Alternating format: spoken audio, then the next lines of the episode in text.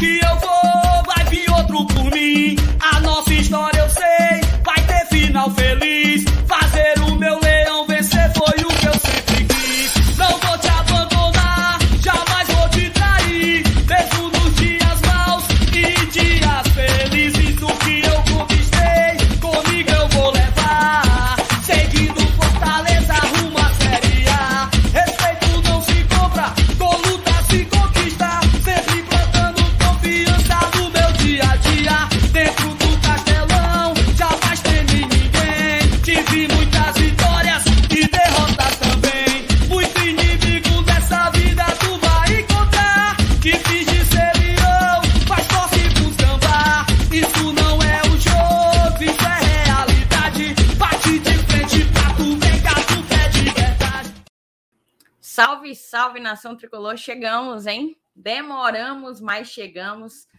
A gente está aqui para fazer esse pós-jogo de Fortaleza 1, River Plate 1 na Arena Castelão. Um empate com um gostinho assim de vitória, ou faltou essa vitória, né? A vitória com gostinho de empate, não sei nem de que maneira descrever a sensação do torcedor do Fortaleza depois de uma partida como a que a gente assistiu hoje na Arena Castelão.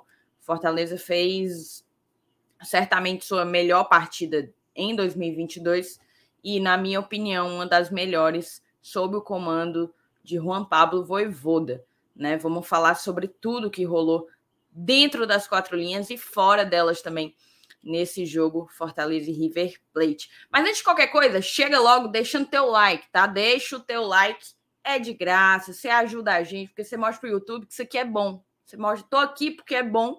E ele recomenda a gente para mais e mais tricolores. Se inscreve também aqui no canal se tu ainda não foi inscrito e ativa o sininho das notificações para tu não perder nada do que o GT produz, tá certo? Volto a te pedir para compartilhar. Na verdade, primeira vez, né? Primeira vez. Ó, vocês vão me desculpar porque eu tô meio areada. Tô meio areada, mas vocês vão me perdoar, né? Tá tudo certo. Eu tô me sentindo até um pouco rouca, não sei se tá saindo. No meu ouvido tá saindo meio rouca aqui com fone. Mas compartilha aqui o link do pós-jogo. A gente sempre faz o pós-jogo assim que o juiz apita, mas claro, com toda essa coisa de Libertadores da América, todo mundo quer curtir um pouco a arquibancada, e aí a gente resolveu fazer desse jeito aqui, marca o pós-jogo para depois, quando a gente conseguir chegar em casa, beleza? Acho que eu já dei os recados, compartilha o link da live nos teus grupos de WhatsApp, deixa o teu like, se inscreve, todo o resto eu vou chamar a vinheta e a gente começa.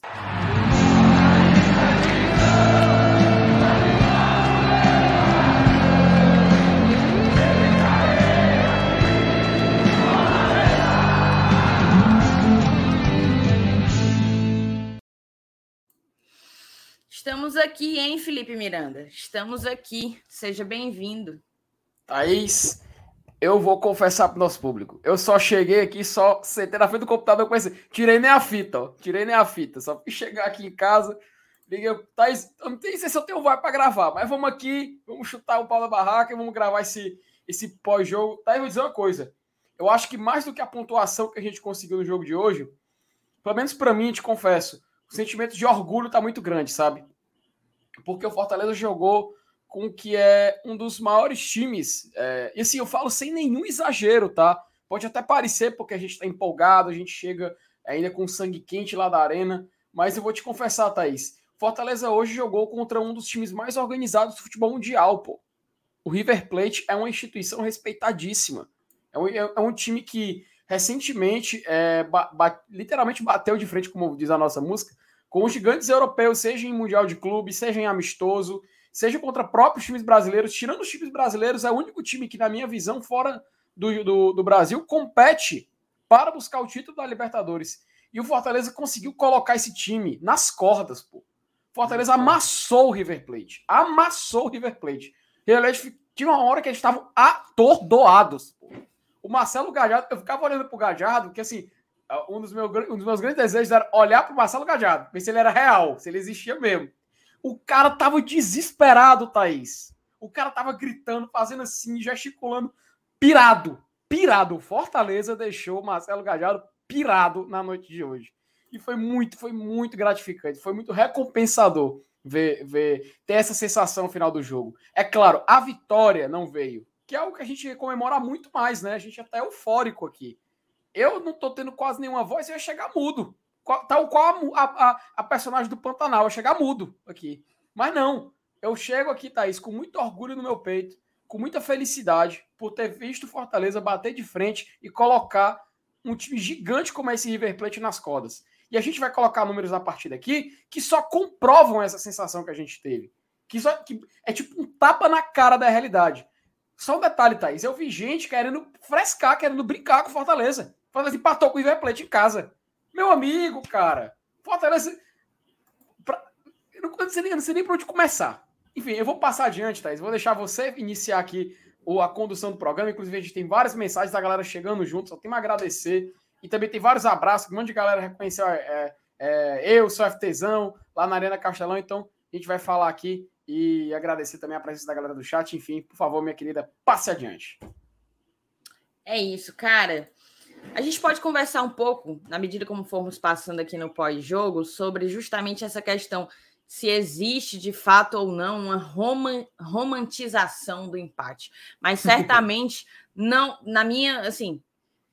Está muito longe de existir uma romantização do empate. O que o Fortaleza fez hoje foi histórico. A gente não saiu do Castelão com uma vitória em cima de um dos maiores times... É um time global, né? É um Isso. time global como o River Plate, de um dos maiores times do mundo, mas certamente entre os 3 melhores, aí 4 melhores do continente. Então, a gente só não saiu com essa vitória por detalhes, por um dia inspirado do Franco Armani, por uma arbitragem que a gente questiona e não compreende como que, num campeonato da dimensão da Copa Libertadores da América, que envolve times do calibre que a Libertadores envolve, que envolve dinheiro como nenhum outro campeonato do continente envolve, como que, diante de todos esses fatos, essa competição não tem árbitro de vídeo na fase de grupos. É assim... Absurdo. E assim, o desempenho da arbitragem... Assim, vamos por partes, né? Uhum. O árbitro foi péssimo. Foi muito, muito ruim. Mas, ridículo. Enfim... Isso é uma coisa à parte, Fortaleza produziu muito, mas também esbarrou no Armani, isso é um fato. Ali a gente teve uma intervenção direta do árbitro no segundo tempo, principalmente quando ele não dá ali a falta em cima do Kaiser. Mas, assim, o que me assusta é, depois de um dia como ontem, não sei se todo mundo pôde acompanhar o pênalti para o Boca Juniors, né? O Boca Juniors venceu uma partida por 1-0. Ficou 1-0, né, Felipe? Se eu não me engano. Foi. Ficou. Venceu uma partida por 1-0 com um gol de pênalti absurdamente marcado. E aí, no dia seguinte, a gente vê, mais uma vez, a camisa do River Plate pesando em cima da arbitragem sul-americana, né? É bem complicado porque vencendo essa partida, e a gente fez por onde vencer, a gente tinha feito história, meu amigo. Não tava nem aqui agora, viu? O pós-jogo ia ser só depois, porque eu não tava nem aqui. Mas vamos por partes, né? Vou começar aqui com as mensagens, tem muita mensagem marcada, ó. O Saulo botou aqui, de novo garfado, de novo, boa noite GT, hoje o time mostrou do que é capaz. Que jogue assim até o fim da temporada. É isso aí. O Saulo até falou assim, o pós-jogo tá marcado para 10 horas, quero ver eles conseguirem chegar. Saulo, eu acho assim, eu nunca consegui sair tão rápido da Arena Castelão na minha vida como hoje. Nunca. Parabéns. Assim, o bicho apitou, o juiz apitou, eu dei as costas e saí, né? Desci. Fui meio rápido ali na esplanada e tal, o carro já tava... numa vaga boa para a gente tirar do estacionamento. Eu só sei que 9h17 eu estava em casa. 9h17 em casa. Não, foi bizarro. Foi muito bom. O Matheus Torres, ó. O time está de parabéns. O que jogaram hoje foi brincadeira. Fica apenas a frustração, como domingo, que poderíamos ter vencido e muito bem. Uhum. O Everton Albuquerque, meu leão é gigante, juiz ladrão. Liz, tô com gostinho da vitória aqui na boca. Nós todos, Liz. A Sandra chegou aqui dizendo, boa noite, GT, jogamos muito hoje, mas os erros continuam.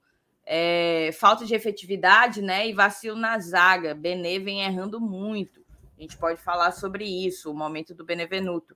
A Thalita bota aqui, De Pietri está pedindo passagem para ser titular contra o São Paulo, contra o São Paulo domingo, seria uma ótima sair com ele e Kaiser. O Zé Jorge, se o ataque do Fortaleza fosse mais solidário, não perderíamos tantos jogos. O colega está do lado, sozinho, ele, o goleiro, e o sujeito não passa a bola. É foda, hoje vi uns 3 casos desses.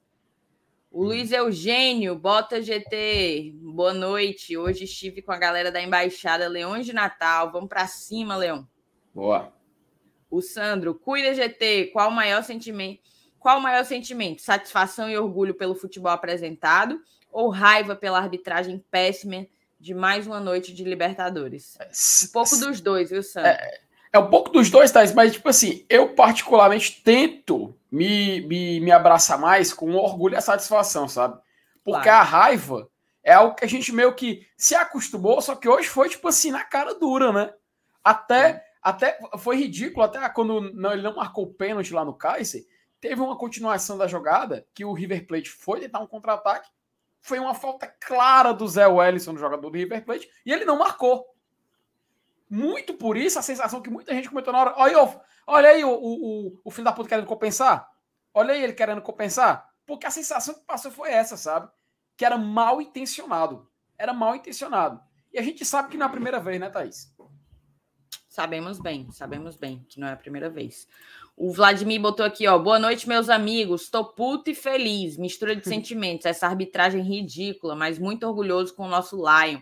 Jogou como um gigante contra um gigante e titular, exatamente. O River Plate veio absolutamente titular, óbvio, salva a lesão que teve do Soares, mas absolutamente titular.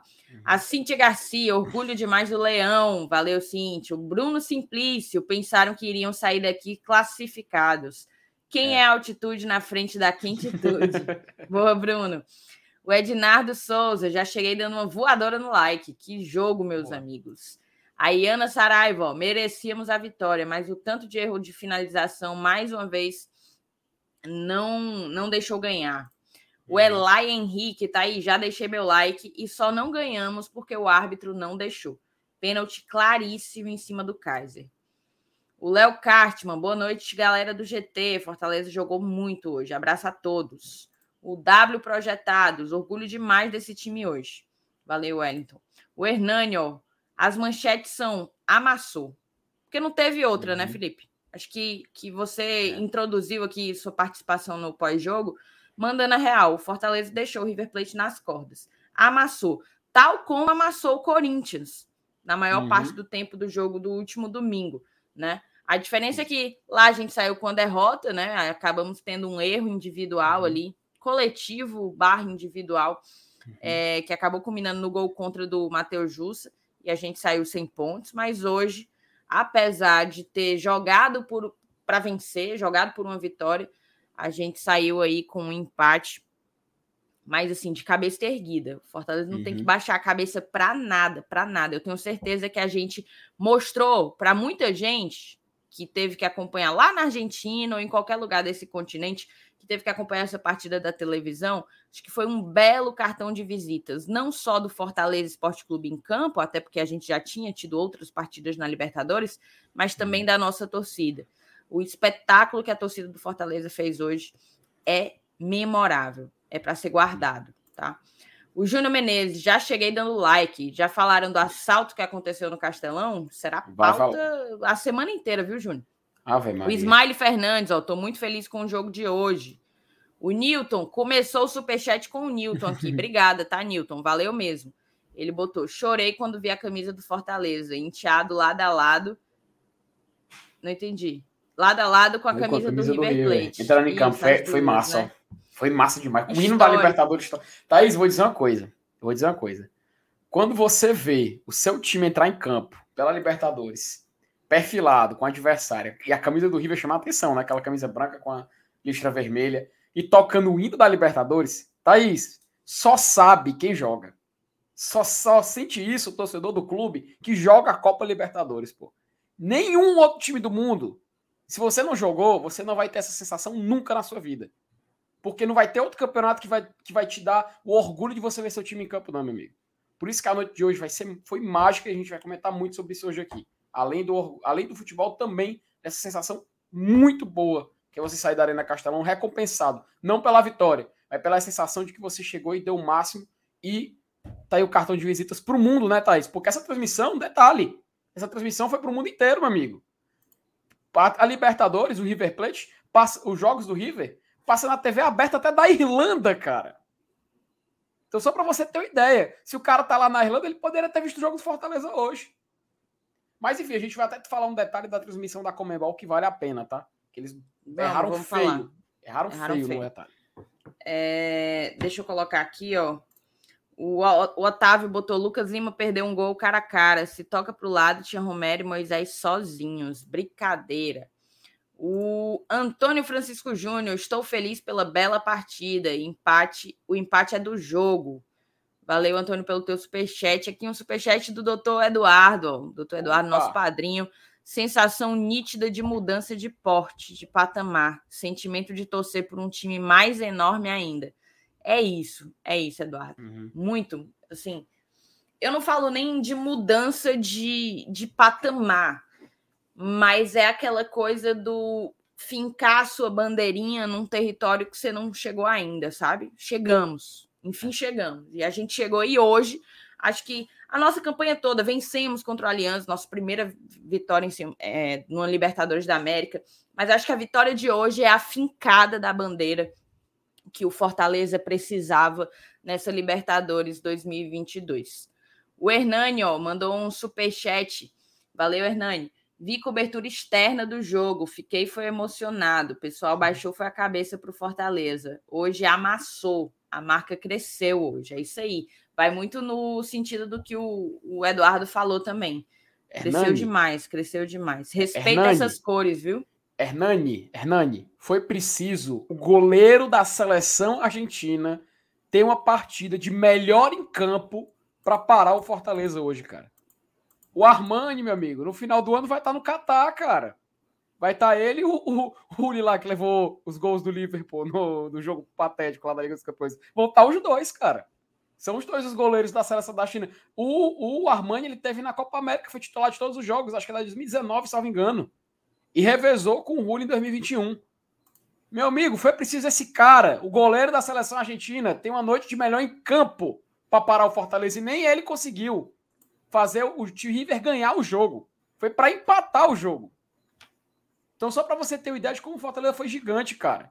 O cara que vai estar no Catar no final do ano teve que ganhar o troféu de melhor em campo para não fazer o Fortaleza ganhar o jogo de hoje.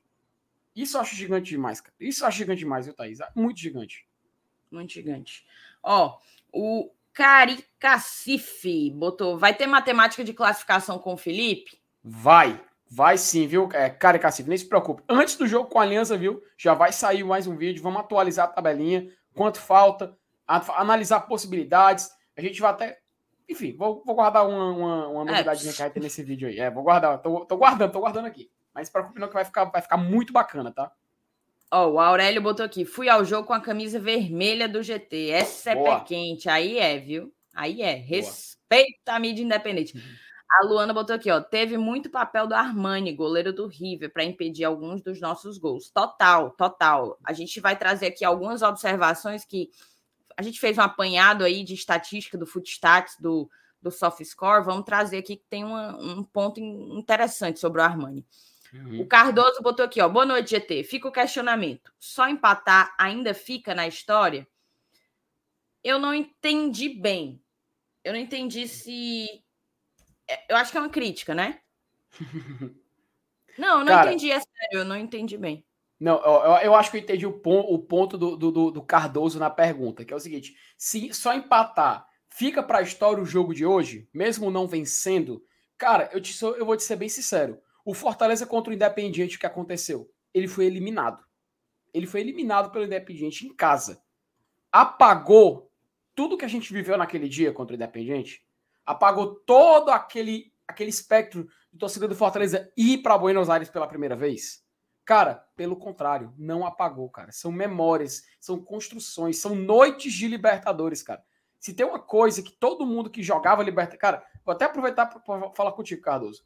Minha vida inteira, cara, eu assisti a Libertadores. Acho que eu comecei a acompanhar em 2004, que foi quando o Once Caldas começou a fazer aquela campanha que levou eles até o título. Eles eliminaram até o São Paulo, que era que eu tava acompanhando, porque em 2005 o São Paulo até foi campeão mundial, depois foi atrás, enfim. Mas, cara, eu sempre acompanhei Libertadores. E eu nunca entendia quando o pessoal, torcedor de Internacional, torcedor de Grêmio, torcedor de Fluminense em 2008, que me falou isso muito, as noites de Libertadores. Cara, eu nunca entendia direito isso. E eu falava assim, isso é uma besteira. Sabe, Thaís? Eu falava assim, sabe? Isso é uma besteira, cara. Só Libertadores é massa? É massa, mas, pô, besteira, não é nada demais. Meu amigo, foi preciso viver uma noite de Libertadores para entender o que era. E olha que quando eu vivi essa noite, a gente ainda saiu derrotado da Arena, que foi contra o Colo-Colo. A gente ainda teve a experiência de vencer um jogo de Libertadores e em casa, cara. Que isso é muito, muito, mas muito grande, porque vai ser uma memória que nada vai apagar, meu amigo. E o jogo de hoje, mesmo não saindo vitorioso, mesmo a gente não saindo com os 3 pontos no final da partida, eu saio com mais uma noite de Libertadores vivida. E eu saio com mais uma memória que eu nunca vou esquecer na minha vida, cara.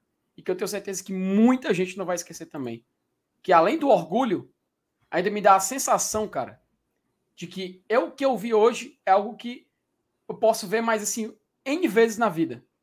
Mas que eu não vou esquecer, cara. A gente enfrentou um dos clubes, como a Thaís falou, um dos clubes mais populares do mundo, cara. Um time global. Tal qual o nosso querido Márcio Renato. Mas a felicidade que fica é essa. É a felicidade, a sensação que fica é muito boa. O Pedro até fala, o Felipe ainda tá em êxtase. Cara, eu estou. Depois que eu assistir esse pós-jogo vai ser até engraçado. Mas enfim, por favor, minha querida Thaís, vamos passar adiante aqui, porque ainda tem mais mensagem. É isso. Ô, Henri, a gente já viu tua mensagem, cara. A gente já viu, não precisa... Assim, se tu mandar uma vez, se tu mandar 10, a gente vai ver do mesmo jeito. Manda uma, que ajuda, beleza? Uhum. Vamos lá, vamos começar aqui então. Ainda tem algum superchat? Só botar aqui pra frente, ó. Doutor Manuel Filgueira, ó. Opa! Isso aí, Felipe. Nossa. Eita! Tu ouviu isso? Tu ouviu? Eu vi. Jair, quem mandou chamar? Será que foi só a porta? Eu espero que tenha sido só uma batida de porta. Você quer dar uma olhada lá e eu leio aqui as mensagens? Não, relaxa. Eu acho que foi só uma batida de porta. Pronto. Aí, Felipe. Fortaleza foi gigantesco hoje. Orgulho demais. Lembrando que há 5 anos estávamos jogando a Série C. Verdade, cara. Isso aí não dá pra esquecer. Eu vi um comentário, acho que foi o do Marcelo Bloch, que ele falou assim, tô saindo do estádio agora puto. Porque o Fortaleza só empatou com o River Plate. Há 5 anos eu saía puto, porque o Fortaleza empatava com, sei lá, Águia de Marabá, Brasil de Pelotas, Luverdense, e todo o resto. Craque, cara. Craque. Superchat aqui do Alex Megas. Boa noite, negada. Orgulho, o time jogou demais. Só não saímos com a vitória por causa desse árbitro e do tal do Armani, que hoje pegou até pensamento. É isso aí, não passou nem Wi-Fi pelo Armani hoje, tá? O Rafael botou, ó, comprei ingresso e não pude ir. Olha que sou sócio. Apareceu trabalho de última hora, mas feliz por tudo. Massa. Assim, não massa por você não ter podido ir, Rafael. Que você tenha outras oportunidades. Mas massa porque a gente tá muito feliz, de fato. A gente tá muito feliz. E assim, para além de tudo, eu também estou feliz porque a gente está com 1.235 pessoas aqui agora. Então, deixa o teu like e muito obrigada de coração por vocês estarem aqui com a gente quase 11 horas da noite de uma quinta-feira. Mas vamos assim, vamos sem mais delongas, né? Vamos começar o pós-jogo. E eu queria, Felipe, começar esse pós-jogo retomando, na verdade, o espetáculo que a torcida do Fortaleza fez. O Fortaleza colocou mais de 48 mil pessoas dentro da Arena Castelão hoje, mais de 29 mil sócios, o sócio que comparece, que joga junto. Sucesso. A torcida inteira deu uma festa. E aí a gente fala do mosaico, né? O mosaico que foram 2, foi um de papel e um permanente. O primeiro de papel com Pedro Basílio. Achei espetacular isso. Gigante. E o segundo permanente era uma mensagem em inglês de Stop Racism, né? Uhum. E eu não sabia, porque eu não estava assistindo pela televisão, mas eu peguei o meu celular e eu descobri que a CONMEBOL não transmitiu os dois mosaicos. E assim, me chama muita atenção, porque a CONMEBOL, ela tem uma grande iniciativa para punir determinadas bobeiras, sabe? Assim, não espera nada, já pune logo, assim, sem choro nem vela nenhuma. Aí a gente está agora com sucessivos casos de racismo. Para quem acompanha a programação semanal do GT, deve ter conferido a nossa espetacular live com o Marcelo Carvalho, do Observatório de Discriminação Racial no Futebol.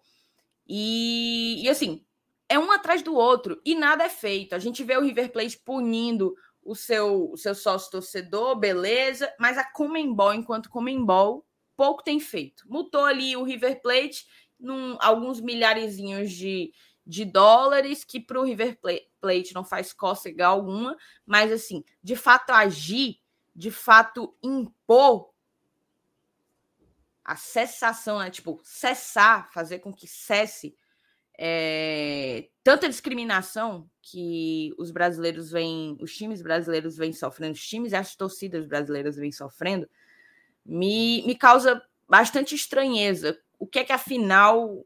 Qual é a intenção, na verdade? O que é que, afinal, a CONMEBOL... De que lado? Pronto, eu acho que essa é a pergunta. De que lado, afinal, a CONMEBOL tá? Né?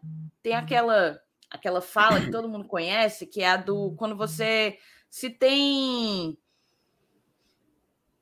10 nazistas numa mesa e você não se levanta, então tem 11 nazistas numa mesa, né? Acho que a gente consegue fazer um paralelo pro racismo. Se tem 10 racistas numa mesa e você não se levanta, então tem 11 racistas na mesa.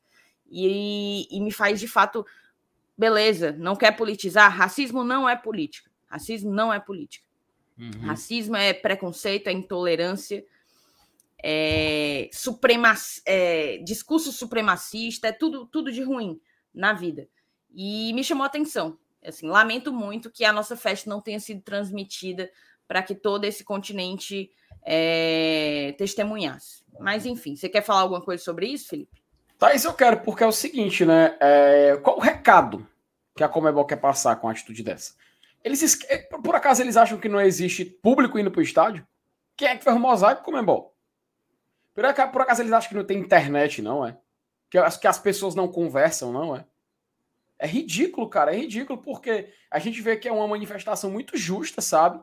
Ó, é como o Paulinho falou, não basta ser racista, é preciso ser antirracista, cara. E a CONMEBOL, sério, é fazer, CONMEBOL, o mínimo que você tem que fazer é mostrar as festas que está sendo feita na arquibancada. Quando você vai... Aí você vai, beleza. Por que eles não quiseram mostrar a festa que estava sendo feita na arquibancada? Vamos tentar descobrir, vamos tentar achar a solução.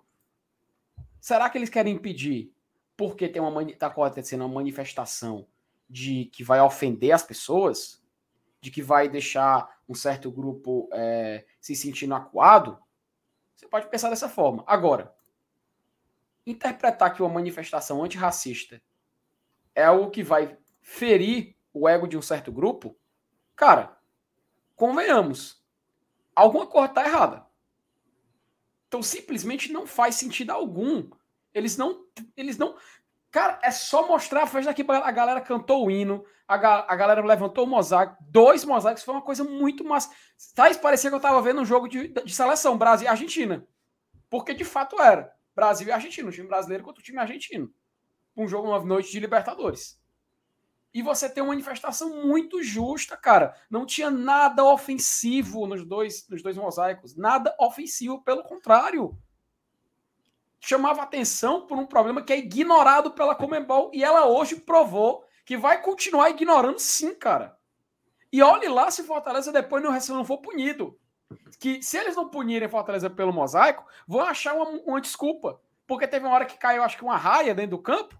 Então eles vão dizer o quê? Ah... multar vocês em $30 mil porque caiu uma raia dentro do campo. Sendo que a gente sabe muito bem por que eles querem punir. Isso se eles não forem expressamente abertos no que eles querem punir Fortaleza, que é pelo mosaico, pelos dois mosaicos.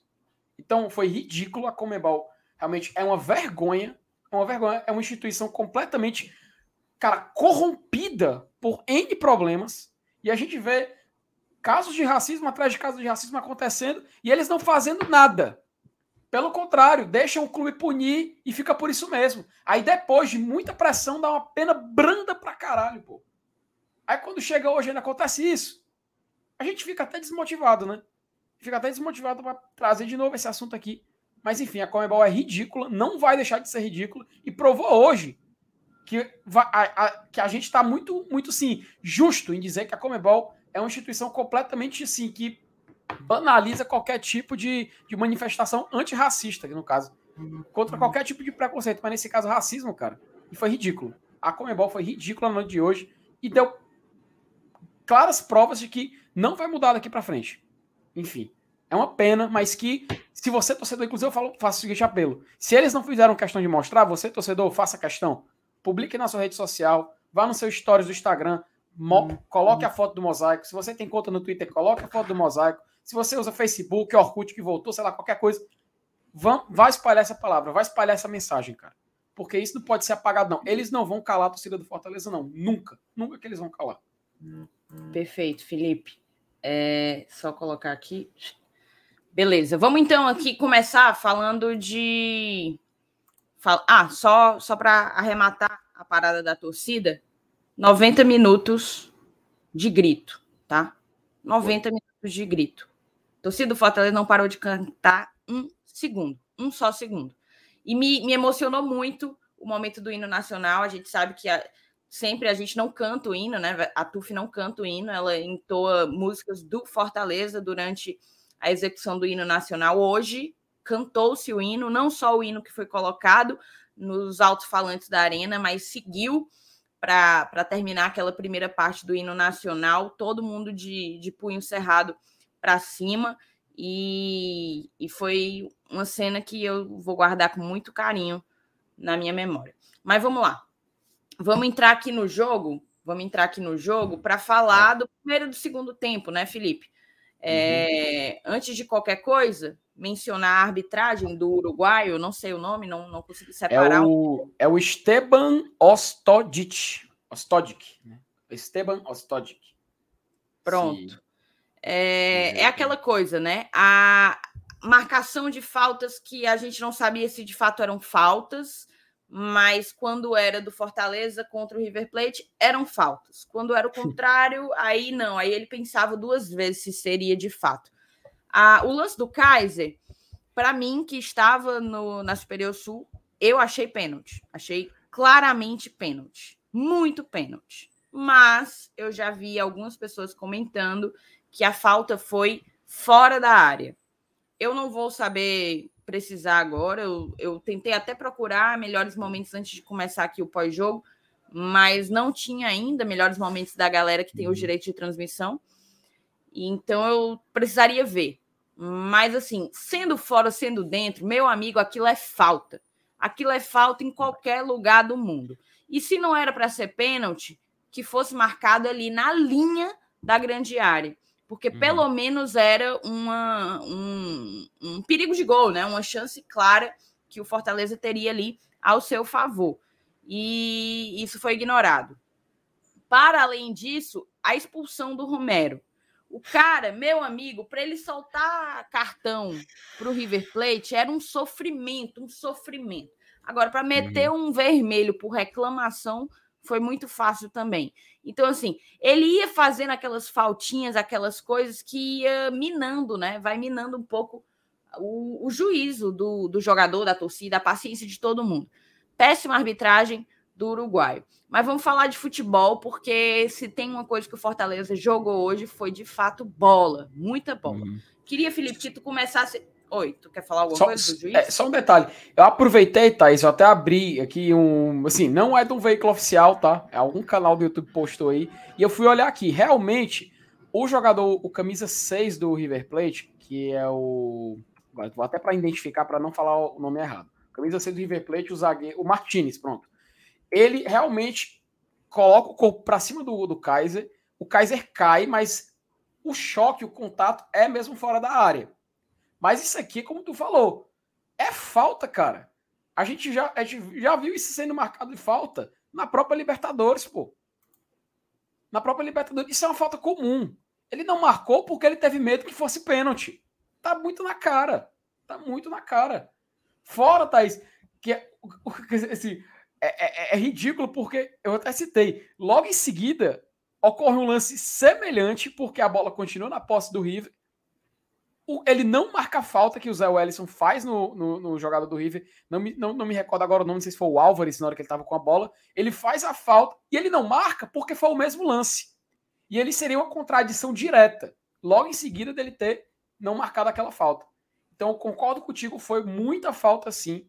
Só que tem só esse detalhe que o contato foi fora da área. O Kaiser caiu dentro da área. Ele caiu dentro da área, mas o contato, onde ele encosta o corpo dele todo no Kaiser e cai, foi fora, mas foi falta. Era para ter sido marcado falta. É isso, eu concordo sim. Vamos então começar. Felipe, eu queria que tu fizesse aí uma recapitulação, só voltar, reforçar aqui para a moçada, para deixar o like. A gente tem 1.200 pessoas ao vivo agora, ainda não bateu nem os 1.000 likes, então papoca o dedo aí no like para a gente conseguir bater esses 1.200, terminar um pós-jogozinho. Um pós-jogo, depois de um jogo desse, com 1.200 likes... Meu amigo, eu vou dormir que nem neném, tá certo? Vou dormir que nem neném. Então, deixa aí seu like, moçada. Felipe, eu queria que tu fizesse aí uma retrospectiva do primeiro e do segundo tempo do Fortaleza. Vamos começar pelo primeiro, tu fala um pouco, depois eu posso tentar complementar. Thaís, eu vou te dizer o seguinte. O primeiro tempo do Fortaleza, eu acho que ele lembrou, e por isso que eu acho que aqueceu muito o coração do torcedor do Fortaleza, porque ele lembrou muito o Fortaleza de 2021. Aquele Fortaleza do primeiro semestre de 2021. O time simplesmente entrou em campo pilhado. Eu acho que não teve outra palavra, não. O time entrou pilhado. Entrou querendo vencer, querendo matar o jogo. Uma intensidade que me lembrou muito até aquele jogo Fortaleza 3, Atlético Paranaense 0. Onde o Fortaleza entrou na loucura no primeiro tempo. Ele já foi pra cima do adversário. E no River não foi diferente. Se bem que com 10 segundos de jogo, o juiz já para marcando uma falta pro River. Já tem esse detalhe. Mas beleza, continua. Fortaleza no primeiro tempo foi muito bom. A jogada do gol, Thaís. A jogada do gol do Fortaleza, começando lá com o Max Wallace, de pé em pé. O Crispim sendo extremamente necessário no jogo. A construção toda sendo feita. Até a finalização do Romero. Foi uma coisa linda. Foi uma coisa muito linda. Foi plástico de se assistir. E lembrou muito, repito, lembrou muito o Fortaleza de 2021. Do primeiro semestre de 2021. Até por conta, Thaís, muito da gente falar intensidade e tudo mais, mas pelo Fortaleza não ter medo do adversário, porque se tinha uma característica que me dava muito prazer em ver o Fortaleza jogar, é ele não ter medo do adversário.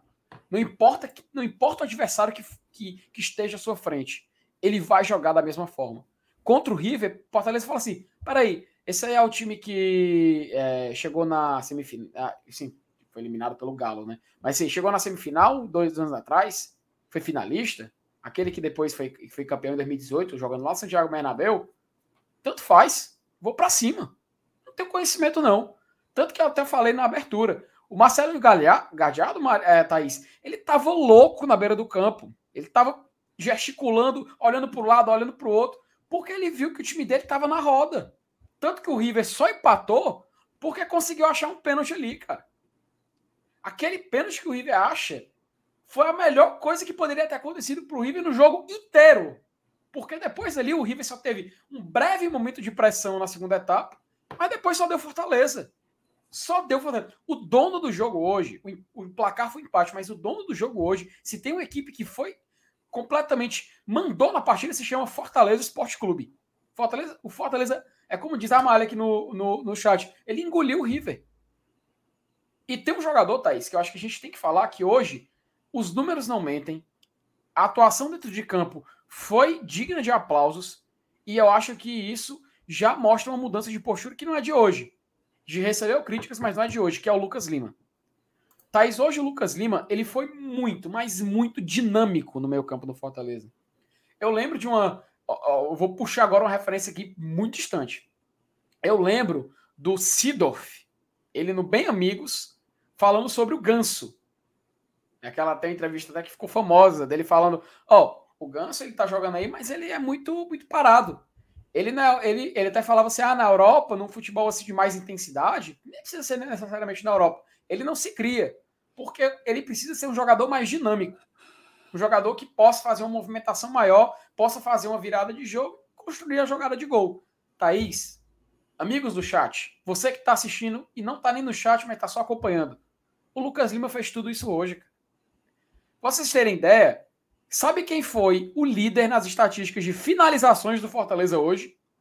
Lucas Lima. Não foi o Romero que fez o gol, não foi o Moisés que ficou ali driblando, não foi o De Pietri que entrou depois, não foi, por exemplo, o Felipe que tentou de fora da área, foi o Lucas Lima. Ele apareceu até nessa estatística. Depois vocês ficaram, Thaís, até depois se me permitir colocar aqui o Footstats na tela, e o Lucas Lima, ele foi... Sim, eu acho que, inclusive, se o Fortaleza saísse vencedor do jogo de hoje, o prêmio da CONMEBOL teria ido para ele. Porque ele fez uma partida digna de Libertadores. Para mim, ele foi disparado o melhor em campo. Disparado? Assim, tudo bem, eu entendo. O Armani fez uma baita partida. Na verdade, foi o Armani que nos tomou nossa vitória. Entendo ele vencer o melhor da partida. Inclusive, ele ganhar o melhor da partida só reforça a superioridade que o Fortaleza teve em cima do River Plate. Mas, do lado do Fortaleza, para mim, Lucas Lima foi o melhor em campo. Melhor partida dele com a camisa do Tricolor de Aço, sem sombra nenhuma de dúvida.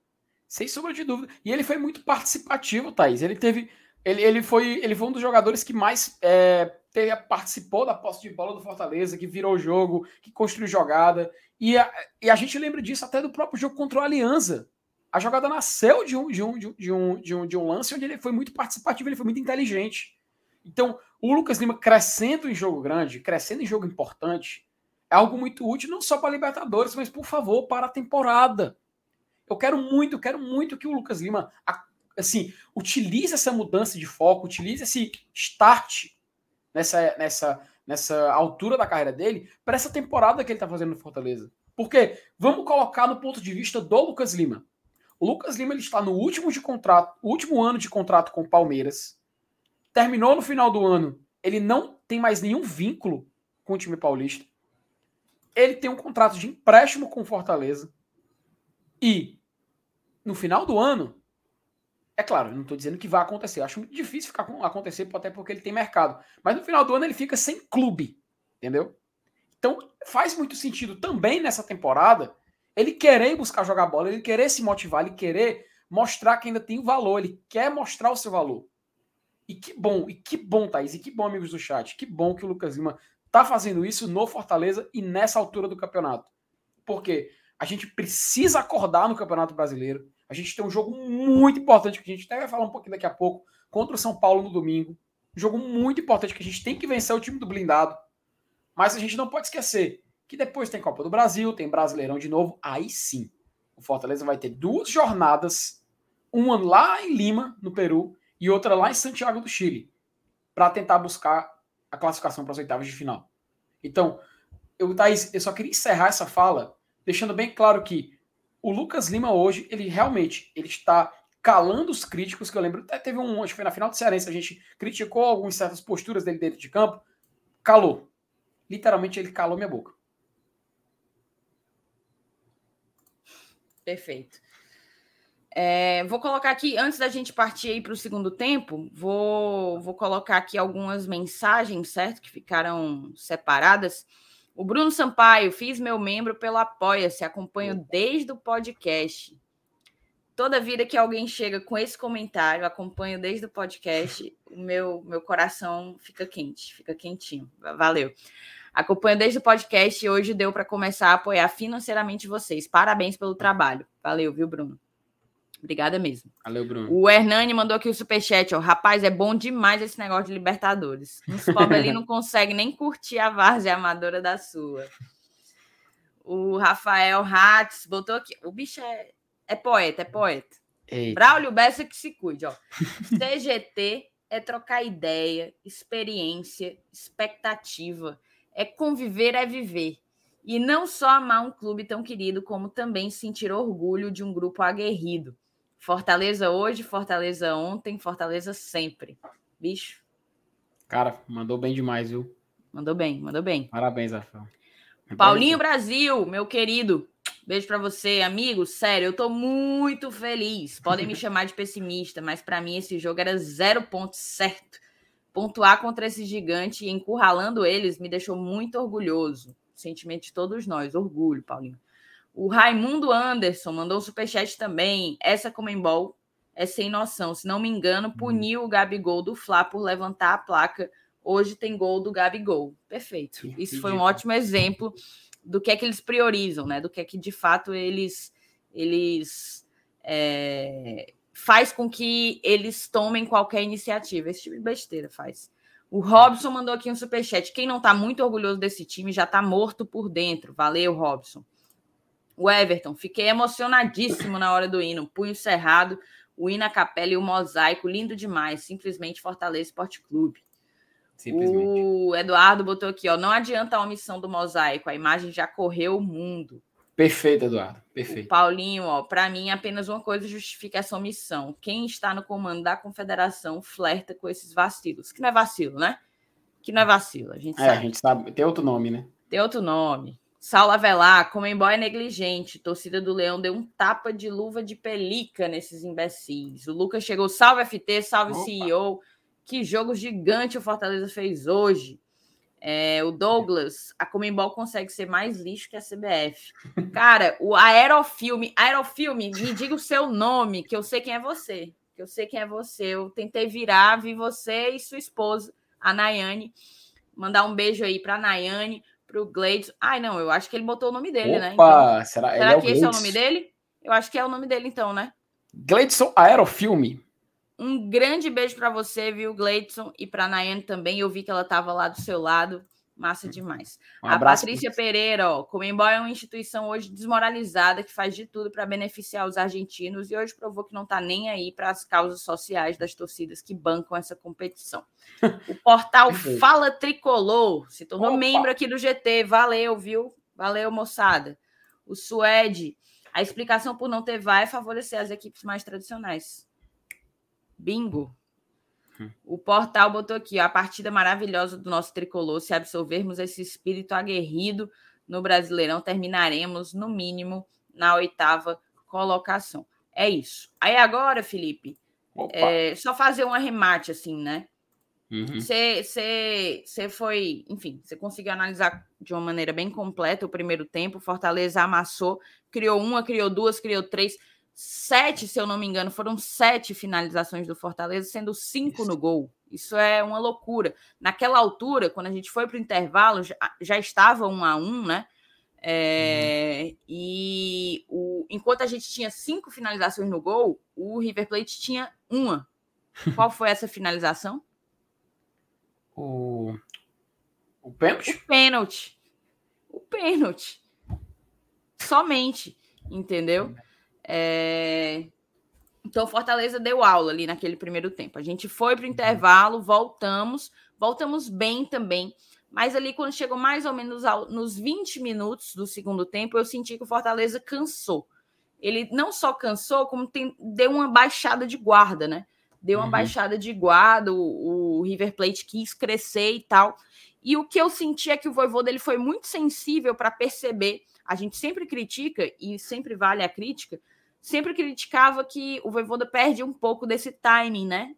Da substituição. E eu acho que ele foi muito sensível no momento em que o Fortaleza baixou a intensidade, cansou e começou a perder um pouco de espaço para o River Plate. Por alguns instantes só, o Vojvoda foi lá e já corrigiu a coisa, colocando o Kaiser, colocando o Zé Wellison, né? Mudando, então, a nossa formação, tirando o Lucas Lima, botando o Zé Wellison para a gente jogar de novo com aqueles 3 volantes que deram muito certo ali, um esquema que deu muito certo contra o Corinthians e deu um gás. Eu acho que a entrada do Zé e do Kaiser, um pouco depois do De Pietri, deram um gás para que o time retomasse a intensidade que tinha imposto no primeiro tempo. E aí, a partir dos 25, mais ou menos 30 minutos do segundo tempo, o Fortaleza voltou com tudo e começou mais uma vez a bater, a botar o River Plate para trás.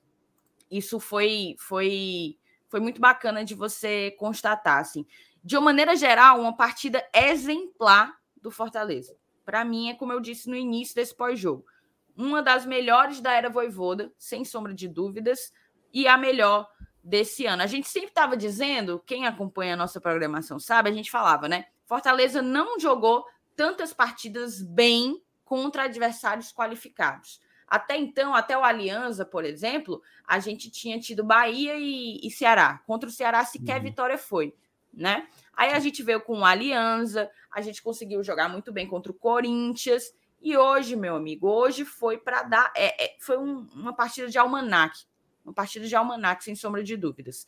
E me chamou a atenção porque o Vojvoda tem encontrado algumas soluções, né? A gente vinha pedindo por isso e ele, de fato, tem encontrado algumas soluções. Acho que o momento do Lucas Lima é muito iluminado. Você mandou muito bem, Felipe, quando você comentou sobre ele. Ele tem caído muito pela ponta. Isso tem sido legal. A gente já falou aqui das inversões que ele faz de posicionamento. Ora jogando ali como meia centralizado que distribui a bola, que é talvez a principal função dele, mas também ora caindo ali pela ponta direita. Os chutes dele foram por ali, né? Os 3 chutes que ele tentou foram daquele lado ali da área, entrando, caindo pela ponta direita. Muito bacana de você constatar. A marcação do Fortaleza foi atenta o jogo inteiro. A gente fala de atenção, de concentração, e o Fortaleza esteve concentrado, atento, bola atrás de bola.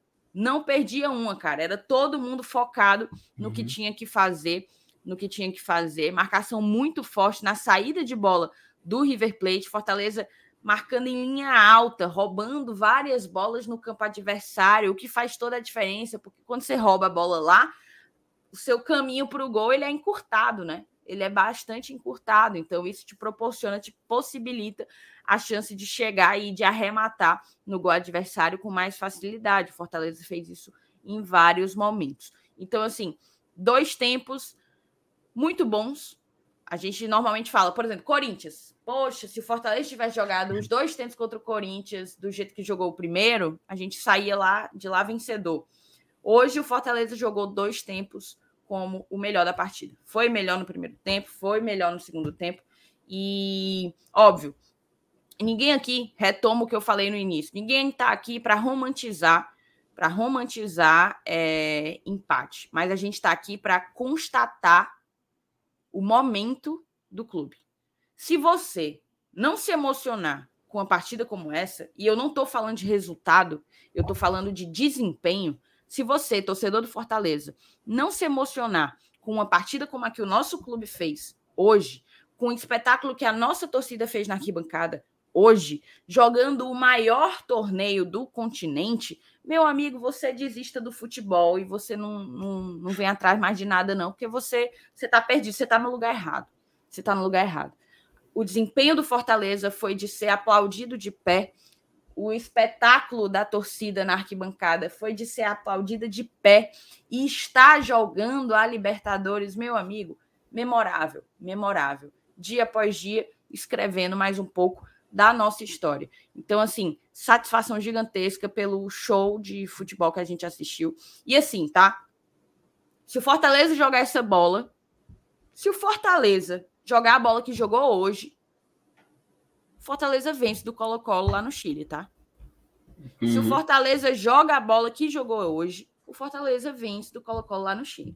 E é a partida contra o Colo-Colo que vai decidir. Eu vi muita gente falando assim, nossa vida tá difícil na Libertadores. Tá dificílimo. A gente tem aí um adversário que tá hoje 2 pontos na nossa frente. Se vencer do Alianza, eles estão jogando agora. Se vencer do Alianza, aí ele dispara e fica aí o quê? 5 pontos, né, na nossa frente, eu acho. Se tá 2 agora, fica 5 pontos na nossa frente. A missão é dificílima. Eu até coloquei no meu Twitter, a missão é dificílima, mas a gente nunca abriu para dificuldade. E assim, a partida de hoje, ela nos traz um pouco da expectativa de sonhar com essas 2 partidas que vêm pela frente.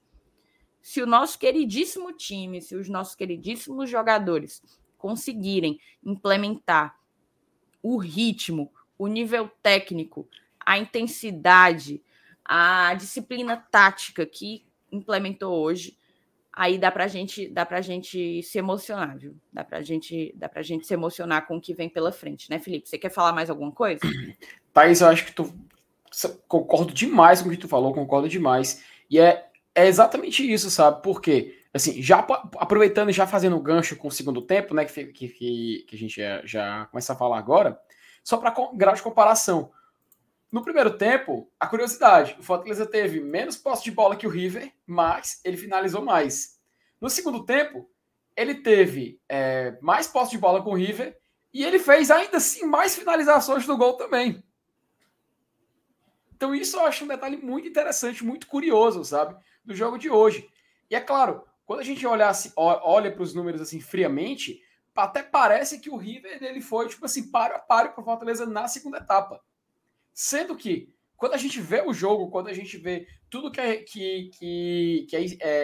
é presenciado pelos nossos olhos, todo o clima que ia se construindo, a torcida não parando de cantar, que eu acho que isso foi algo que deu mais orgulho ainda. A galera tá falando que foi gol, só um detalhe rapidinho, a galera, muita gente falando no chat, gol do Colo-Colo, foi anulado, tá, gente? Foi anulado o gol do Colo-Colo, mas não se preocupe que se sair o gol normal, legalizado, a gente traz informação aqui na hora, nem se preocupa, tá? Mas se continuando. Eu tô com o aplicativo do OneFootball aberto aqui. Na hora que sair, apita. Pronto, tá aí. Na hora que sair, tá aí fala. Informação. Eu mando, chamou, falou e ela anuncia o gol. Nem se preocupa, galera. Mas continuando. No segundo tempo, passou essa sensação, sabe? De que, mesmo que os números a gente vendo depois, eles mostrem um segundo tempo um pouco mais equilibrado, realmente, o River melhorou no segundo tempo em comparação à primeira etapa. Mas ainda assim, ele teve um breve período de domínio. Ele não foi o time que se esperava ser o soberano River Plate, o gigante, o milionário River Plate, como eles falam, o clube mais rico da sua região. Não, cara, o que a gente viu foi algo completamente diferente. E isso, eu acho que é o que pode expressar, Thaís, a melhor visão do jogo de hoje, focando nessa parte da segunda etapa, que foi um River Plate tentando ser competitivo contra o Fortaleza, e ele esbarrando num clube que, apesar de ter um momento que ele faz um break, que ele deixa o River Plate jogar um pouco mais, o Fortaleza ainda assim, ele continuou tendo controle do jogo. É claro, teve até um lance de uma finalização do River que parecia que o Fortaleza estava dormindo, sabe? Que acho que até não sei se foi o Moisés, agora não me recordo. Ele não estava, tipo assim, correndo, ele estava trotando, voltando para marcar. E o River foi indo para o ataque. Teve uma hora que o Felipe, que fez uma boa partida hoje, eu vi a galera querendo pegar no pé na finalização no final do Felipe. Mas, cara, era chutar no gol. Tinha que chutar no gol mesmo. Tem que tentar fazer o gol. Faltava meio minuto para terminar, um minuto e meio para terminar o jogo. Então é natural que isso aconteça. E quando a gente vê que nessa jogada do River os jogadores pareciam um pouco cansados, eu achei muito inteligente do Vojvoda da movimentação de mudança. Muito inteligente. Porque ele viu que o time precisava, não tirou o Felipe e colocou o Zé Wellison. Que ele fez aquela... Se lembra do jogo contra o Corinthians, Thaís, que a gente falava que o Fortaleza ele meio que tinha três volantes ali, mas um saía mais pro jogo, meio que enganava, ele defendia como se fosse três, mas ele podia atacar, indo dois pra frente, fazendo até uma surpresa pro adversário. Pô, quando o Zé Wellison entra, quando o Fortaleza tem essa evolução na postura de dentro de campo, eu achei muito interessante, sabe? Muito interessante. É claro, a gente depois vai falar das mudanças, o Robson que acabou entrando, o Capixaba que acabou entrando também no lugar do Crispim. Ainda teve também o De Pietri, né, que acabou entrando no lugar do Moisés, completamente natural. O Moisés já estava muito esgotado fisicamente no jogo, fazia todo sentido essa mudança. E também a entrada do Renato Kaiser, que no jogo de hoje... Ih, rapaz, parece que saiu o gol do Colo-Colo. Parece que saiu o gol do Colo-Colo. Vamos confirmar, galera. Vamos confirmar aqui. Mas sim, a sensação que passou foi essa. E foi muito importante a gente ter visto essa mudança de gol. Thaís, gol do Colo-Colo. Vamos ficar de olho na tabela. Um detalhe, tá? Márcio Renato já falava, junto com o Saulo Alves, na Peitica, que a vitória do Colo-Colo deixa mais difícil a tentativa de classificação na outra fase da Libertadores, mas em tese já encaminha uma vaga garantida nas oitavas da Sula. Já fica encaminhado, podendo já garantir no jogo contra o Alianza Lima. Justo contra o Alianza Lima. Então vamos ficar de olho aqui, vamos ver o que vai acontecer no final dessa partida. Então só para encerrar, Thaís, a impressão que passou foi essa, sabe? Um segundo tempo que nos números se mostram o River evoluindo mais e um pouco equilibrado, porém, dentro de campo, no que o Fortaleza produziu, continuou sendo dono do jogo. E que bom que se manteve até o final, porque a gente ficou até os minutos finais com a esperança da vitória. E isso foi muito bacana, cara. Colocar esse gigante ali, encostado, se defendendo, implorando para não levar um gol, essa sensação ninguém compra, não.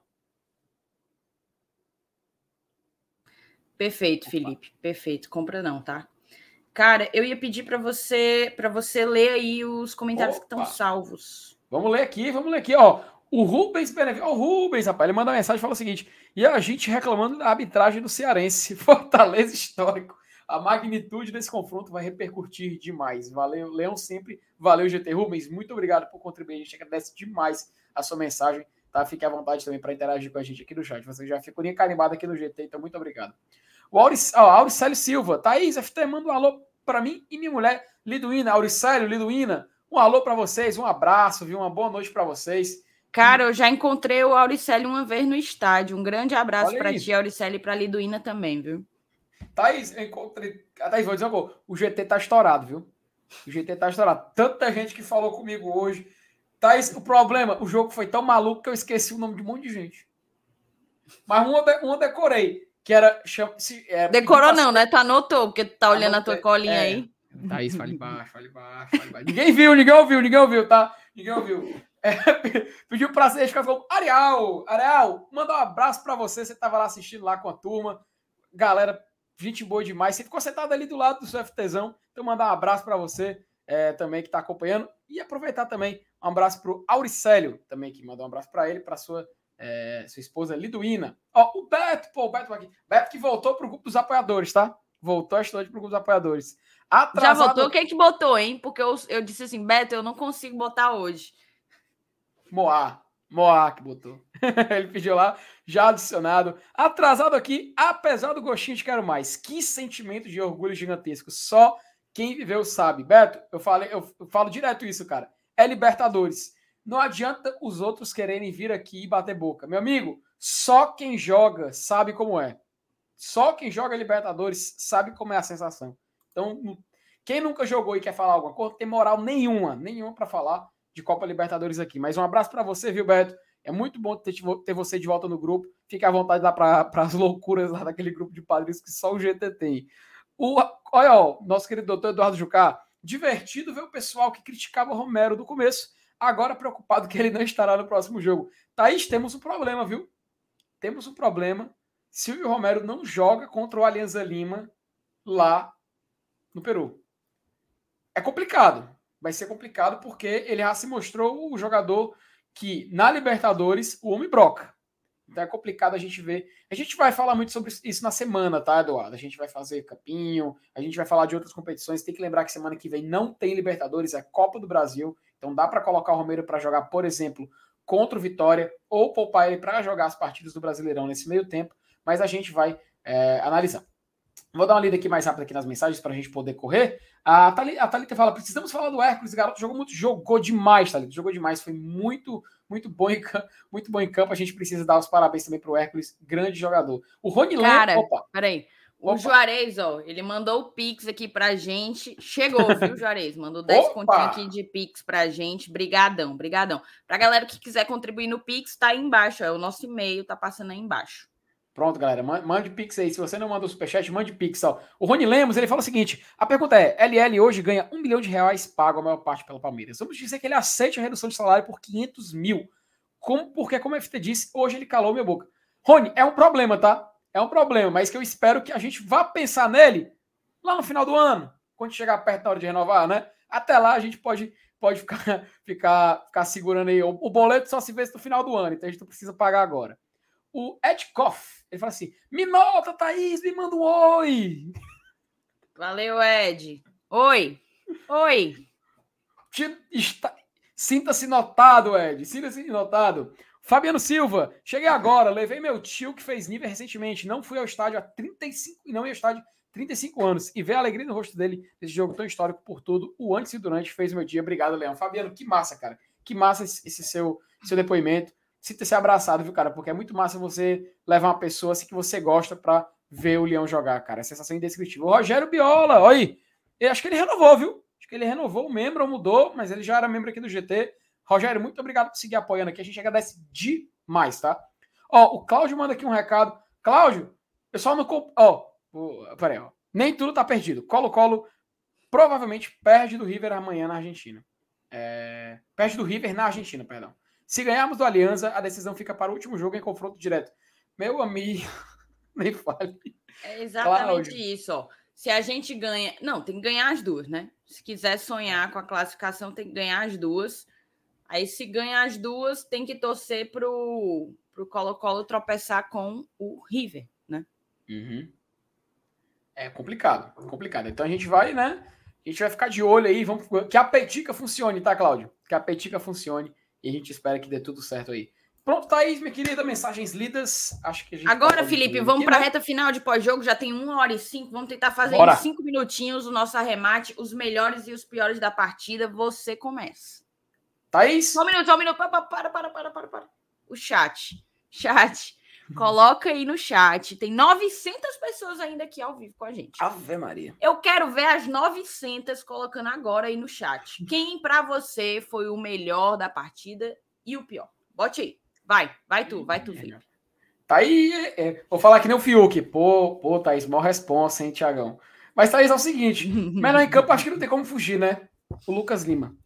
Acho que realmente calou a boca de muitos críticos. Realmente, teve que se aplaudir a saída dele de campo mesmo. Já rasgamos a seda aqui pro Lucas Lima. Não tem como a gente nem gastar tempo. Eu acho que a gente perda de tempo a gente repetir todos os elogios para o Lucas Lima, né? Acho que não tem como nem esticar mais. Agora, o pior em campo, eu não digo que foi o pior em campo, mas eu acho que foi um jogador que meio que se escondeu no jogo de hoje, sabe? Que eu acho que foi o Moisés. Eu fiquei um pouco decepcionado com o desempenho dele. Assim, não tô dizendo que ele foi... Que pra mim ele foi pior e tal. Não, eu só acho que a minha expectativa pro Moisés era isso e ele entregou isso aqui.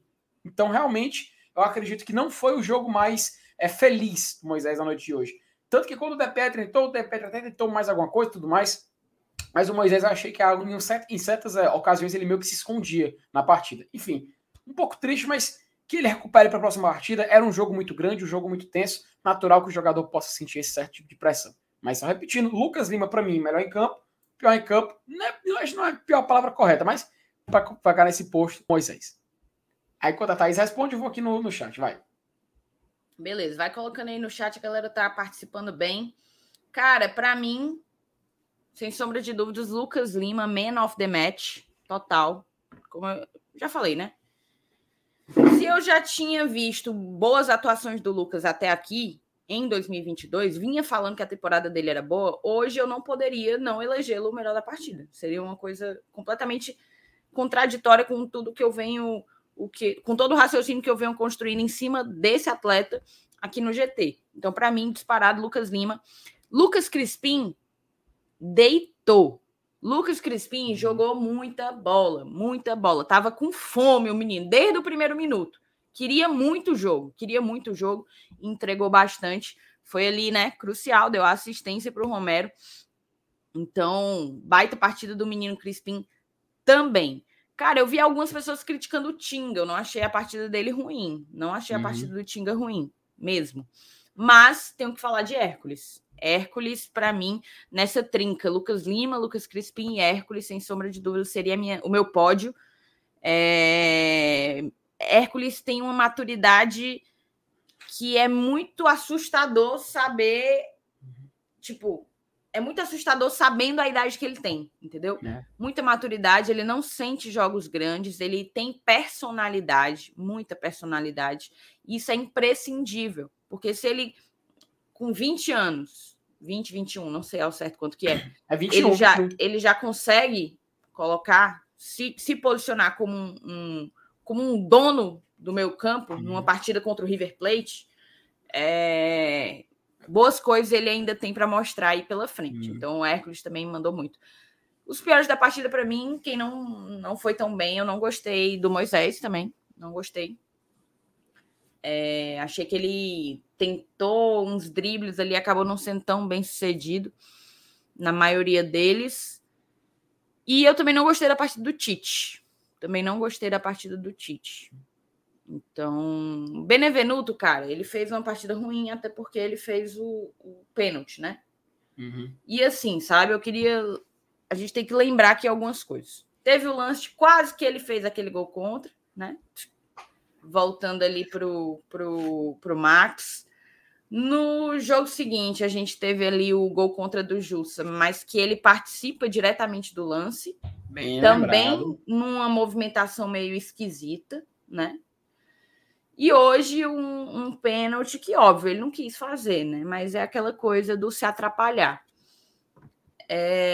Talvez ele, né, precise se reencontrar aí para voltar a ser o atleta que a gente precisa que ele seja dentro da nossa zaga. Mas eu acho importante a gente pontuar esses três momentos, assim, para fazer uma análise, né?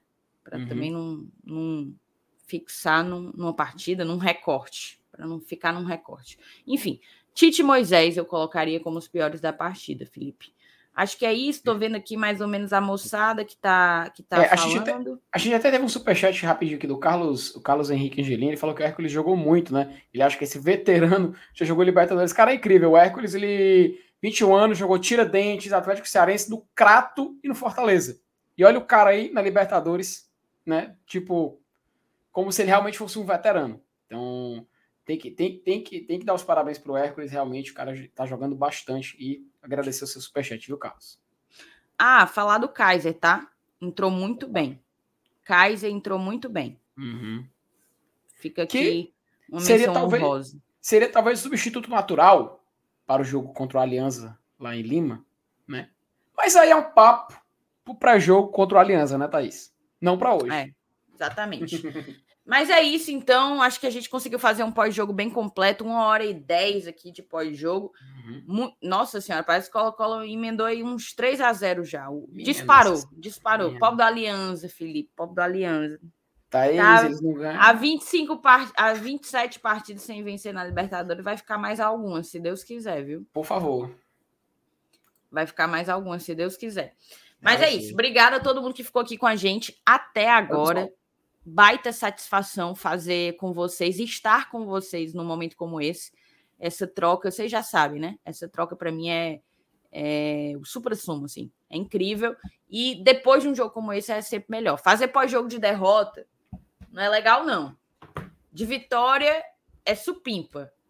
De empate contra o River Plate, jogando o que jogamos, aí, cara... Satisfação grande. Obrigada a todo mundo que ficou aqui com a gente. Amanhã a gente retorna, livezinha à noite, como vocês já estão acostumados, às 8h. E a gente espera cada um de vocês, tá certo? Um beijo. Obrigada, Felipe, pela companhia. Obrigada a todo mundo que ficou com a gente. Até a próxima. Valeu!